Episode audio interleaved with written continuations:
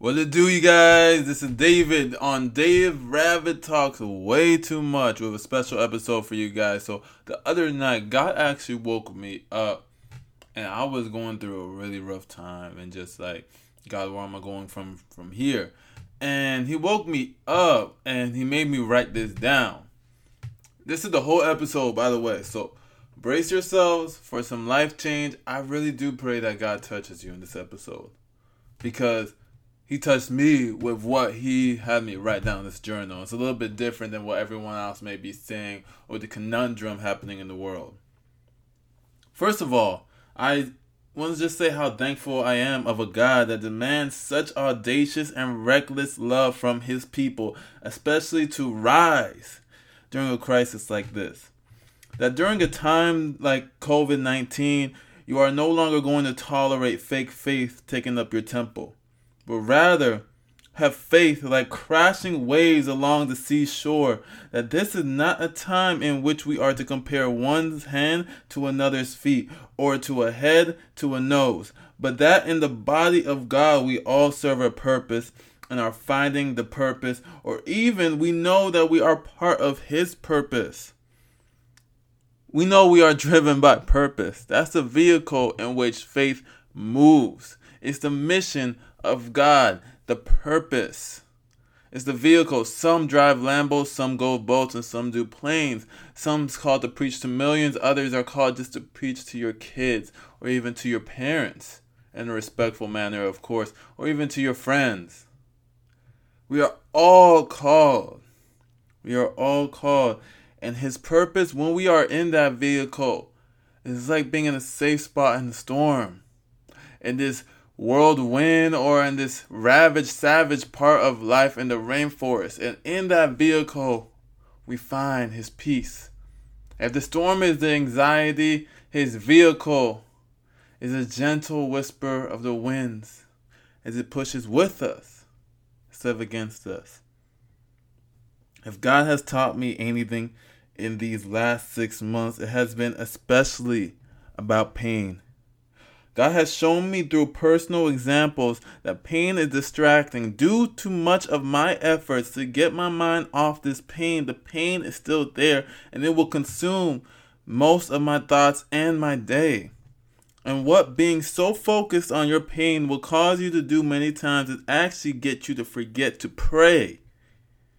Pain demands immediate attention. So if we are not patient with our pain, we will cut corners in our faith in God and skip right to giving faith to the fears or to the peoples in our life that do not deserve it. Micah 5:45, New Living Translation states, "And he will stand to lead his flock with the Lord's strength and the majesty of the name of the Lord his God. Then his people will live there undisturbed, for he will be highly honored around the world, and he will be our source of peace." This is a vehicle of not only purpose, but his grace. For in Micah, there was a time when the people of Jerusalem had a great rebellion, and they were going against what God was saying. But he spoke in the midst of it, purpose and grace. God deserves to be our source of power. And for people in this time of COVID-19, the enemy wants us to get distracted with ourselves and us staying away from the pain, but rather around our pain, we should rally together in the midst of the fire, since God is with us. We should not be afraid to rally together with our hearts, our kind words, and our actions, because God is still with us in this fire. The biggest lie that pain will sell to us is that we have no choice to be in that pain, that we have no choice but to lie there. But we do have a choice. If we are going to trust in the Lord before us and give into that pain, believing that we can get ourselves out, then we have not really trusted in the Lord. because ourselves, we cannot do anything. In the story in the Bible, there were three men that were giving a choice to how, if they wanted to give the world pain, I'm so sorry. They were given a choice. If they wanted to take the pain of the world as well as taking the glory of God with them in their faith. And watch this. I'm going to explain what their faith meant in that moment. Or they could alleviate themselves from the pain of the world, but also in alleviating themselves and running from the pain of this world, they will also run from God's glory. I'm saying they had faith in that moment because they did not know what God was going to do. But rather they knew, oh, this is so good. They knew God. I'll be honest. A lot of times in our life, we treat God like another person. And it's funny because we ask people, have you ever asked somebody a crazy question that was so out of their character, but you just heard rumors about it, so you had to confirm it? I feel like we treat God the same way. We see all the nice, enticing things of the world, and we see all the good people getting struck down, and we see all the rumors against God and if He really exists, and all we can hear is a chatter about the greats in the world and how we should have our trust in them. And in doing so, it shatters the glory of God in our hearts.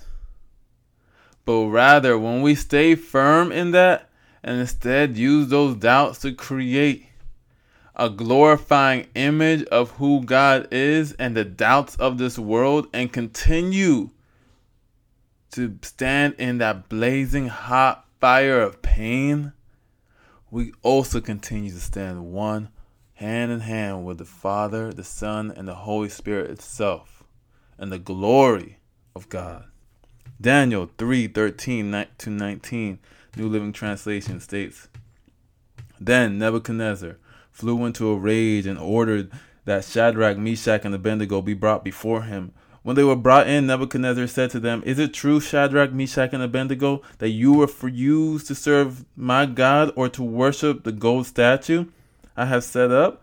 I will give you one more chance to bow down and worship the statue I have made when you hear the sound of the musical instruments. But if you refuse, you will be thrown immediately into the blazing furnace. And then God will be able to rescue you from my power.' Shadrach, Meshach, and Abednego then replied, 'O Nebuchadnezzar, we do not need to defend ourselves before you. If we are thrown into the blazing furnace, the God who we serve is able to save us. He will rescue you. He will rescue us, from your power, your majesty. But even if he doesn't, we want to make it clear to you, your majesty, that we will never serve your gods or worship the gold statue you have set up.'" At that moment, they have locked arms with the Father, the Son, and the Holy Spirit. Power, grace, and inspiration all in one place. To say we are more than our bodies, but instead, I have a living soul that is worth more than any of your gods' worship combined.